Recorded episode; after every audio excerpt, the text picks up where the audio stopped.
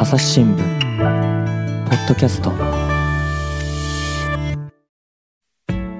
朝日新聞の神田大輔です、えー、今回はですね東京科学医療部から藤波優記者に来てもらいました。藤波さんよろしくお願いします。よろしくお願いします。はい。で今回のテーマがですね理系所ということなんですけれどもあのまずこれね朝日新聞デジタルの方に連載が載ってましてこれなんていう連載でしたっけ？えっと、理系所がなくなる日っていうタイトルの連載で、うん。ええ、5人のあの女性研究者の話を書いてます。そうですね、ではその藤波さんだけじゃなくて、えー、3人のね、全部で3人のそれぞれ女性の記者、またこれが全員理系上なわけなんですけれども、はい、がまあその取材をして、えー、連載にまとめてるという企画なんですが、で今回はですねまず、えーと、第1回目のね、これ、藤波さんが取材した話ですが、はい、えー、見出しで言うと、ですね、えー、研究者として死ぬ、逃れた先に自由すぎる同業の夫っていうね、えー、見出しがついてる記事なんですが、これはあのどういう方ですか、えっと、この方は、うんえっと、ポスド今ポスドクあポスドクっていうのは、うんうん、博士号を取得した人の任期付きの研究職なんですけれど、うん、任期がだいたい1年から数年ぐらいで、まあ、任期付きなので、そのつ常に次の仕事次のポストを意識してないといけないっていうプレッシャーがあって、うん、まあ、成果を出さなきゃいけないっていうプレッシャーの中あの研究を続けているっていう感じで。でこの方はポスドックをしながら、うん、えっと、3人の子供を育てていて、はい、2歳と4歳と小学校の低学年のお子さんを育てています。うん、で、えっと、夫も研究者で、うんうん、えー、准教授なんですけれど、うん、まああのー、まあ、出張が多かったり授業の準備が忙しかったりしていて、なかなか家事とか育児には無関心で、まあ、女性が1.2になっているという感じです。最初の方は女性も夫にあの手伝ってというか、家事とか育児をやってもらおうとしたんですけれどなんか行ってもあんまりやってくれなかったっていうので、もうなんか言う元気もなくなってしまったっていう感じです。でまあコロコロナ去年の春あの新型コロナの影響で保育園とか小学校が休みになってしまった時に、ね、あのお子さんたち3人とも家にいるので、うん、女性はもう家にあのいなきゃいけなくて、うん、まあ、この方微生物を扱う分野なので実験室に行かないと研究は進まないんですけれど実験室にも行けなくて、うんうん、まあ、2ヶ月くらい家にあのずっといて研究は進められなかったとおっしゃっていました。でもね、だから突然、その学校休みになるなんていうのが決まっちゃったし、はい、そもそも3人もいたらね、はい、その子育てだけで手一杯でしょうね。うん、うん、そうなんです。まあ、でも、そのコロナの中でも、うんうん、えー、夫の方はあのまあ、授業の準備、オンライン授業の準備とかで、うん、あの大学に行っていて、ちょっと、まあ、自分も行きたいのにっていうので、でね、あのもどかしさというか、あのなんか悩む気持ちっていうのが伝わってきました、うん、やっぱりねその女性の方としても当然自分は研究をやりたいんだけれども、はい、まああ家事育児に関してはその一手に引き受けることになってしまっていると、はい、この人は旦那さん全然やってくんないんですね。そうですね。まあなんか自分ではやってる方だって言ってってるとは言ってたんですけれど。まあでも女性からしたら1割にも満たないっておっしゃっていて。そうですね。はい。でまあそのねさすがにちょっとこうね見かねて文句なんか言ったりすると、じゃあ代わりに授業やってくれると言い返されたと。それは私も聞いてちょっとびっくりしました、ね、なかなかひどいですよねこれね。うん、でこのそのだから結婚の当初は、えー、旦那さんの方あじゃあじゃあこの女性も常勤の研究者だったってことですよね。あそうなんです。結婚した時は女性は研究所で、うん、あの任期がなくて、うんうん、もうなんかずっと働けるっていうえっと、うん、任期なしの研究職を得ていたんですけれど、うん、あのまあ、妊娠をされて、まあ、その時は別居婚の状態だったんですけれど、うんうん、妊娠をされてで、まあ、お子さんが生まれてで、まあ、旦那さんの方が別のところにポストを見つけてきて、うん、で、まあ、その一人で、あの、子供を育てながらその仕事を続けるか旦那さんにの方に行くかっていうので迷かなり1年ぐらい迷ったっておっしゃってたんですけれど、でもやっぱりなかなか一人で子育てしながら研究もっていうのはあのそっちを選べなかったっていうのはおっしゃってました。うん。だからあれなんですよね、そのもう安定した職に、これ、割とその珍しいことなんですよね、そうですね。ついていたにもかかわらず、まあ、あの育児のため、あるいはその夫と一緒に生活をするために、それを諦めて、はい、で、えーその結果として、そういうまあコロナ禍なんかになってしまうと、全く実験室にも行けないっていうようなことになってしまっていた、はい、えー、でその後はどうなったんですか、えーと、その後、まあ、うん、旦那さんの転勤についていって、うんうん、旦那さんと同じ大学であの研究者ではなくて技術員っていう、うん、あのまあ、実験の手伝い補助をするようなあの技術員をパートであのやっていました、うんうん、でもそのパートをやっているとやっぱり自分も研究者だったのでなんかもうちょっとこういうやり方の方があの効率がいいのにっていう、うんうん、ちょっとあの仕事に物足りなさっていうのを感じて、うんうん、まあ、それに技術員の仕事っていうのはなかなか研究者の業績にはつながらないのであ自分の研究者としての業績にはつながらない、はい。うん、それであの、まあ、このままだと研究者として死ぬっていうふうに思って、はい、あのなんとかポスト研究者のポストを探しました。うんうんうんうん。で探してどうだったんでしょう？であのちょっと遠い家から電車で2時間弱の大学に、うん、あのポスドクを見つけて、うん、そこをやることそのポスドクになりました、うんうん、でもまあお子さんが2人目とかが生まれて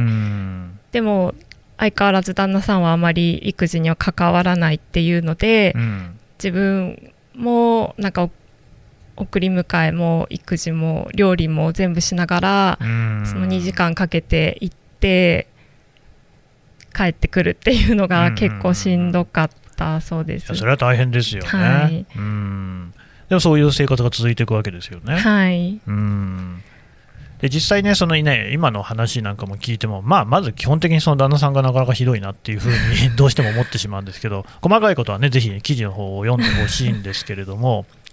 まあ、ちょっとそのこれをね、えー、あまり一般化していいのかどうかも分かんないんですが、ただ聞くと思うのが、例えばね、その派遣社員の人なんかにも似た状況あるのかなと、つまり女性があの職場で働いていて、でただその結婚や出産を機に、やっぱりそこから離れると、でキャリアが途絶えると。でその後で就職しようとすると、これがまたなかなか難しい、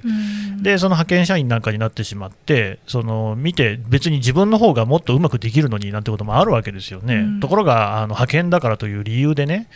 えー、そういう仕事には関われずに、もやもやするみたいなケースっていうのもあって、多分研究者だけじゃない話というところもあるのかなっていう感じがしたんですが、はい、まあ、でそういうふうにですねいろいろこう悩みを抱えるっていうケースがあまあ1つ目っていうふうにまとめちゃっていいですかね。はい、ただまだ諦めずにこうこの方は頑張ってると。そうですね、うん、はい、うん、もう結婚してね10年ぐらい経ってるんですよね。はい、うん、実際にこれ藤波さんは会ってこられたわけですよね。はい、あの例えば人柄とか話しぶりとかどんな感じでした？あなんかもう会った時は、うん、本当にもう自分で自分一人で家事も育児もで、まあ、自分のやりたい研究もっていうので背負って背負ってしまっている感じで、まあ、今は実家も実家も近くではないので、本当に一人であんまり誰にも頼れずにあの悩みを抱えているような感じでした。で、まあ、ちょっと私がなんか残念だなと思ってしまったのは、うん、やっぱり今のポストが切れたらもう続けられないかもしれ研究は続けられないかもしれないっていうふうにおっしゃっていて、うん、なんかせっかくここまであの自分のやりたいことを追い求めて頑張ってきたのに、うんうん、ちょっとなんかそれで、まあ、残念だなっていうのは私は感じました。うん。だからここにおいてその子育てっていうものと研究を続けるっていうことが、まあ、二者択一の問題になっちゃってるんですよね、はい、本当はそうじゃないはずなんだけれども、はい、っていう、うん。まあ、そういう話。でもう次に第2回の方もね、ちょっとこれ、まあ、合わせ鏡みたいな話かなと思うんですけれども、えー、こっちはですね、あの見出しが、牛丼店でいいから誰かと、40歳目前、独身研究者の壁。こういうね、えー、タイトルで、えー、書かれている連載なんですが、これも藤波さんの取材で、はい、こちらはどんな女性なんですか、えっと、この方は30代の後半の方で、うんうん、えっとまあ、あの今は結婚をしてなくて独身で一人暮らしをしています、うんうん、でもあの年に何回かその友達から子供と笑顔で写るような年賀状が届いたりすると、あのまあ、こういう生き方もあるんだなっていうふうに考えてしまうっていうので、まあ、でも一方でその研究の仕事はなかなかそのポストが次自分が数年後何どこで何をやっているかわからないっていう状況なので、その不安定さを考えると結婚とか出産っていうのは現実的には考えられないっていうお話をしていました、うん、なんせやっぱり1回目を読んだ後だから、うん、この人の選択もそりゃそうだなって思っちゃいますよね。そうです、ね、だって実際、その結婚してみるまで旦那さんなんかどんな人か分かんない部分もあるじゃないですか、うん、どれだけ長く付き合ってたとしてもですよ、結婚したら変わっちゃったなんて話はよく聞きますからね。えでそういうそのまあなんというかね、こういう言い方もなんですけど、ある種結婚がリスクになっちゃってる面があって、はい、そこを考えたら、まあ、この方のようにですね、まあ、一生その、一生かどうか分かりませんけれども、現実にその独身としてね、うん、えー、暮らすっていうことの方があ、研究をね、続けるっていう意味では、リスクはないわけですよ、少ないわけですよね。うんはい、ただ、その女性がこう悩むのは、まあ、それこそね、牛丼屋でもいいから一緒に行ってくれる人がいたらいいかなっていうような話が出てくるのは、やっぱりその人間としての生き方っていうことを考えたときに、これでいいのかっていうところが出てくるってことですよね。そうですねあのこの牛丼店でいいから誰かとっていうのは、うん、その一人でご飯を食べているときに、家で一人でご飯を食べるのは、が寂しくなって、うんうん、あの牛丼店に行けば誰かいるっていうので、たまにそういう気持ちになって牛丼店に行ったりするそうで。なるほどね。あこれで実際に、まあ、あのこちらの方もねお会いになってるわけですよね。はい、どんな方ですか？あそうですね。なんかこの方はでも本当に今自分の研究がすごく充実していて、うん、本当に研究熱心な方で、うんうん、そうですね。研究あのまあ印象的だったのはその今の人生に後悔はしていないっていうことを言っていて、うんそうですね。後悔はない。後悔はないけどでもけど点々みたいなね。もしもうちょっと雇用が安定してじっくり将来について考えられる機会があれば違う道を選んでいたかもしれないっていうのを言っていて、まあ、実際私が聞いた時も本当に最初研究熱心な方だなと思っていたんですがなんかよく聞くとなんか友達に紹介友達の紹介で男性に何回か会ったとか、そういうことも言っていたのでやっぱり、うんそこの揺れというか、心の揺れっていうのがすごく伝わってきました。なんかね、ちょっと記事の中でね、なるほどって思っちゃったのが、やっぱりそのモードみたいなのがあって、その実際に男性と会った時にも、そのメモなんかを取って、あなたはどういう人なのかみたいなところをこうなんか質問攻めみたいな感じにしちゃったと、だからまあその学問的なね、えー、研究、追求みたいなことで言えば、それは正しい態度なんだけれども、まあ、ちょっと恋愛っていうところで考えるとね、少し遠いのかなっていう感じでも、やっぱり切り替えが難しいっていうところはあるかもしれないですね。そうですね。うん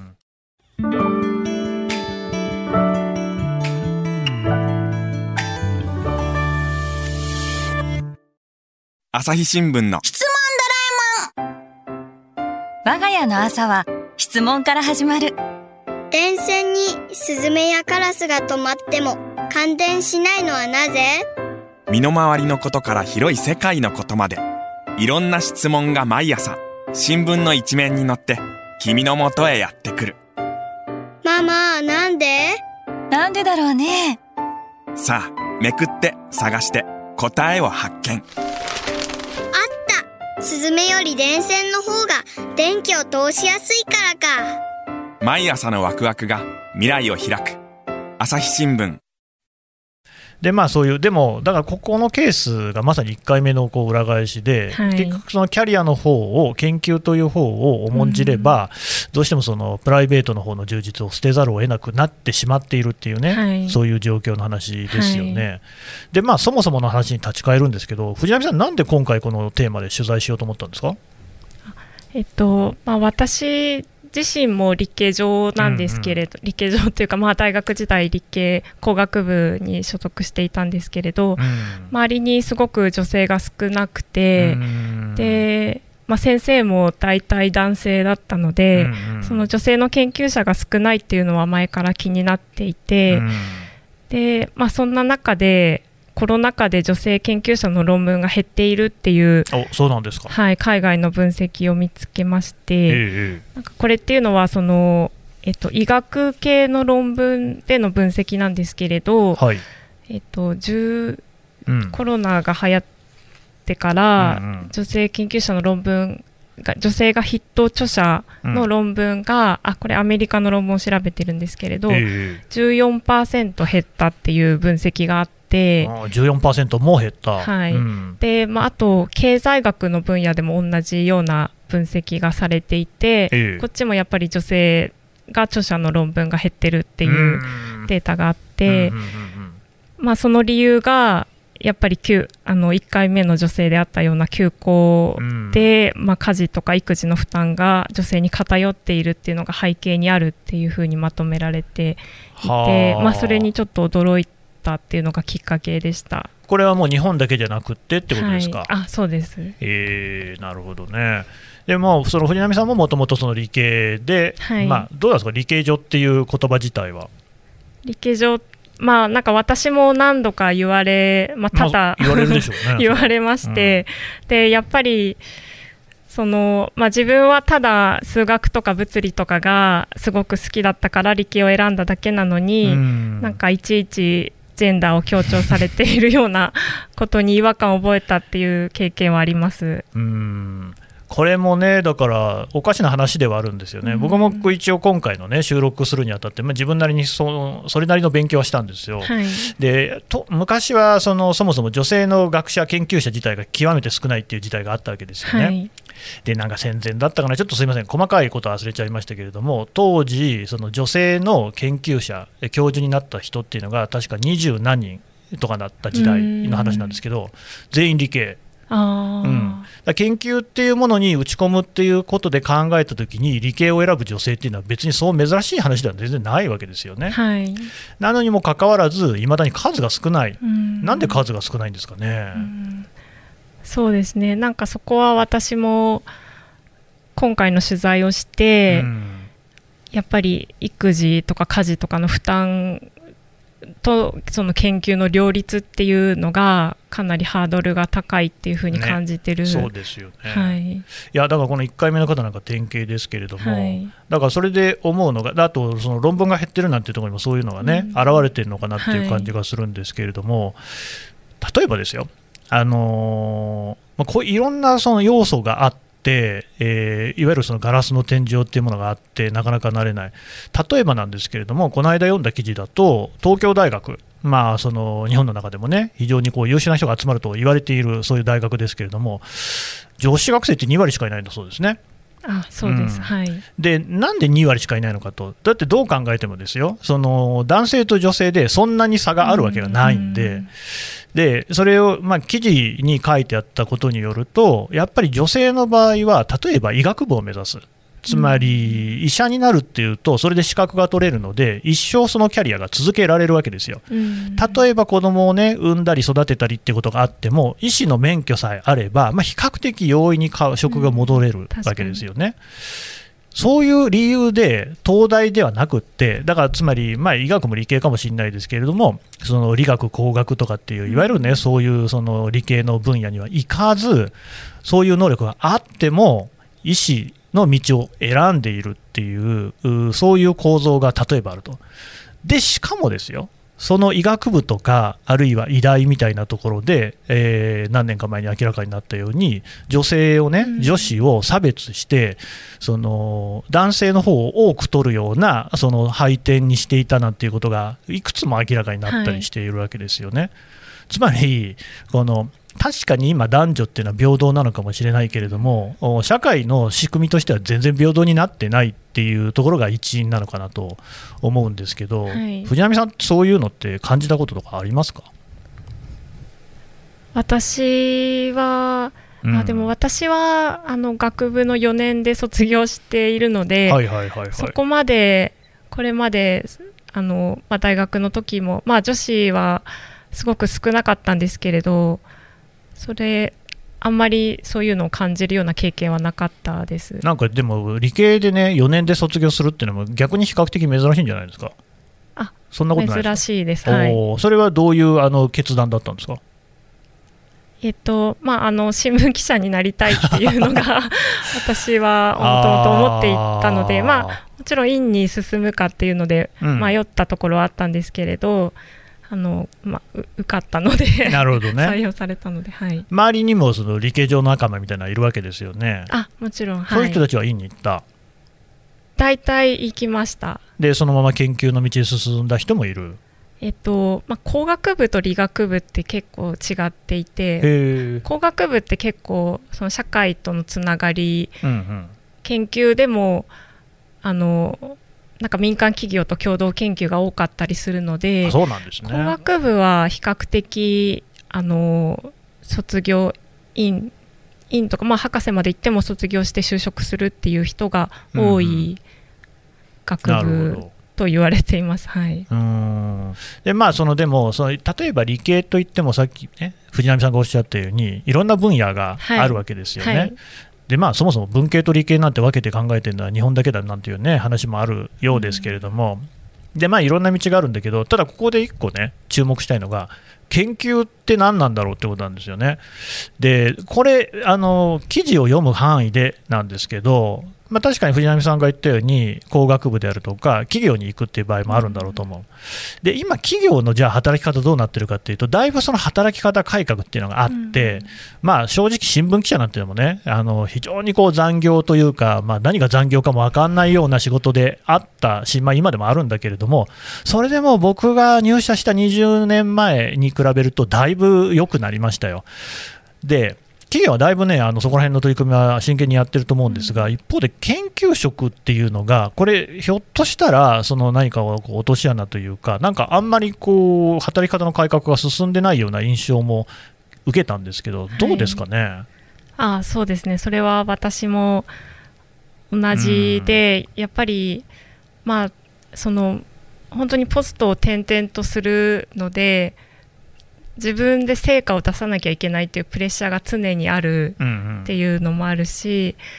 うんうん、あのこの2回目の女性なんかはあの土日も研究室によく行ってるっていう話もしていたので、でまあ平日は本当に夜遅くまでいる人も多い。研究室にはみんな残ってるっていう話も聞いたので、やっぱりその辺は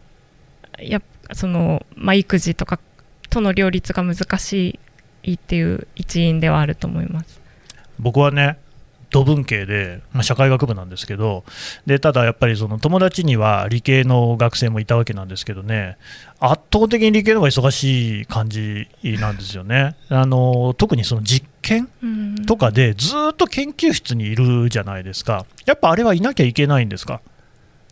そうまあ本当に分野によると思うんですけれど、まあ、まあね、まあでも実験であのやっぱり実験ってなかなか予定通りには終わらないっていうのもあるので本当にあそうこの1回目の女性も、うん、なんか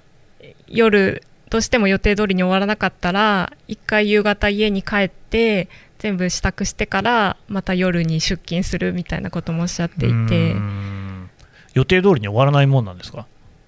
そう、バカな質問をしてるんでしょうけどね、今ね。なんかその細胞とか微生物とかの成長が、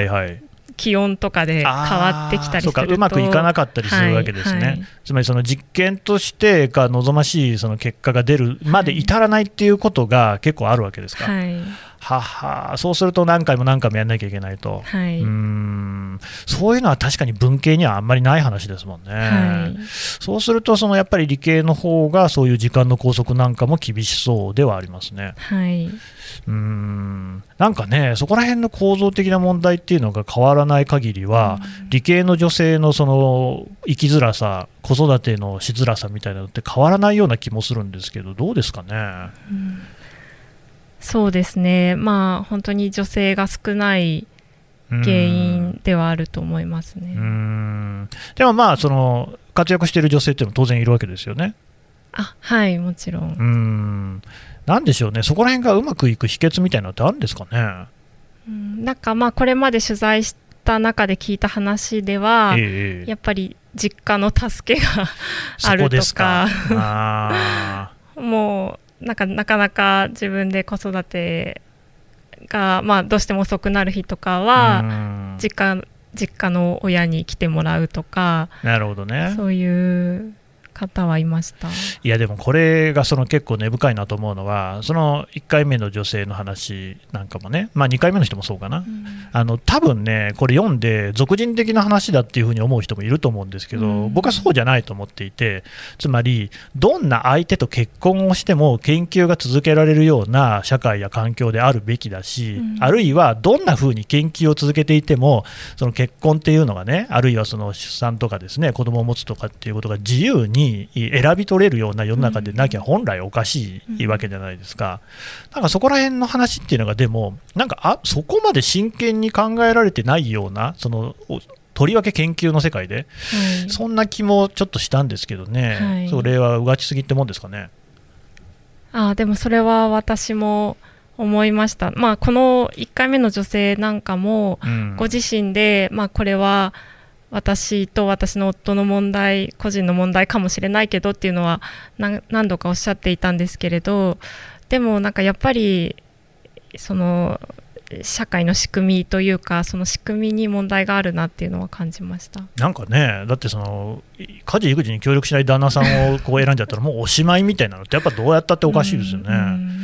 うん、なんかそのもちろんね、えー、そういうその女性の育児や家事をもう共有する、負担する、男性も負担するっていうことをもっとこう広げるってことも当然大事だと思うんですけれども、まあ、絶対そういう人って一定は残っていくと思うんで、はい、そういう人がいたとしても、まあ、あのちゃんと研究が続けられるっていう世の中が、まあ、やっぱり一番いいですもんね。はい、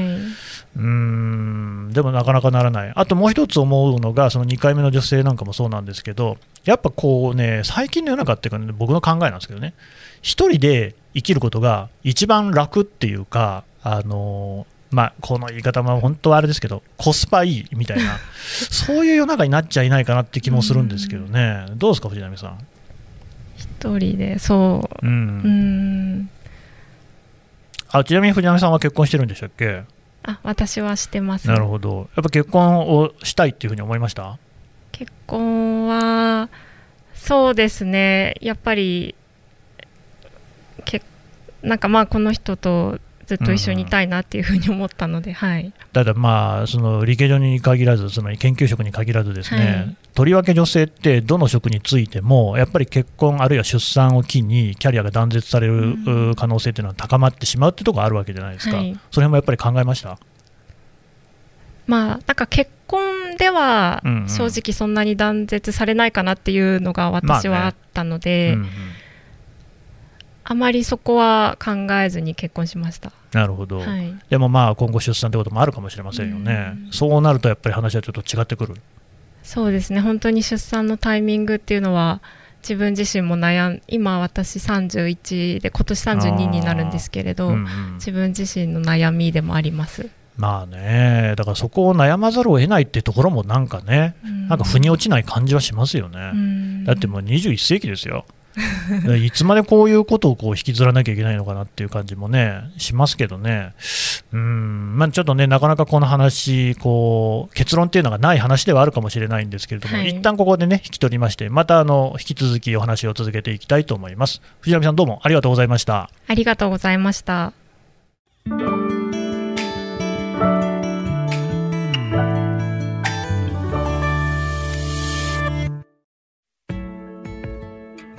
はいというわけで東京科学医療部藤波優記者のお話を伺ってきました。で藤波さんこれあのね最初にもちょっとお知らせをしましたけれどもどういう名前の連載なんでしたっけ？理系所がなくなる日というタイトルです。なくなる日ってどういう意味なんですか？あそうですね。やっぱり理系所っていう言葉の裏には理系に進む女性は少数派だとか珍しいっていう意味が、はいはい、あの含まれていると思っていてあの、まあ、性別にかかわらず好きな道を選ん選べるようなその理系女っていう言葉がなくなる日をが来ることを祈ってっていう、ね、はい、込められています。まあ、一つの問題提起ということですね。うん、で理系女がなくなる日っていうことで検索をしてもらったり、まあ、あるいはあれですね朝日新聞デジタル理系女とかで検索すると多分上の方に出てくるんですよね。と思います、はい、あとは藤波さんの、ね、名前で検索してもらえば朝日新聞デジタルでこれはこう確実に記事は出てくると思いますのでやっぱぜひね読んでいただきたいですね。あとは藤波さん、ツイッターやってるってことなんですよね。3月に始めました。なるほど、はい、どうですか、ツイッターの反応、この記事に関して。あやっぱりあの研研究者の方からも結構、うん、あの反響があって、まあそうでしょうね。そうですね。まあ私が嬉しかったのは男性の研究者から、えー、あの女性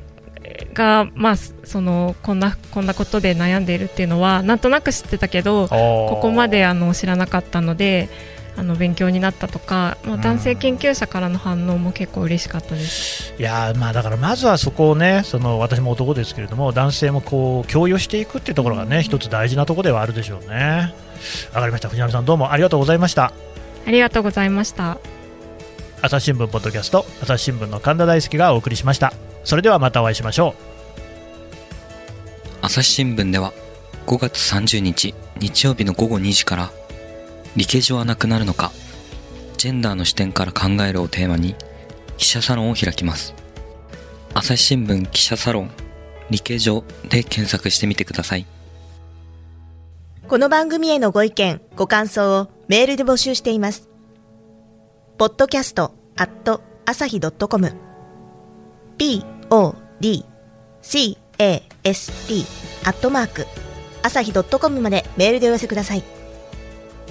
ツイッターでも番組情報を随時紹介しています。アットマーク朝日ポッドキャスト。朝日新聞ポッドキャストで検索してみてください。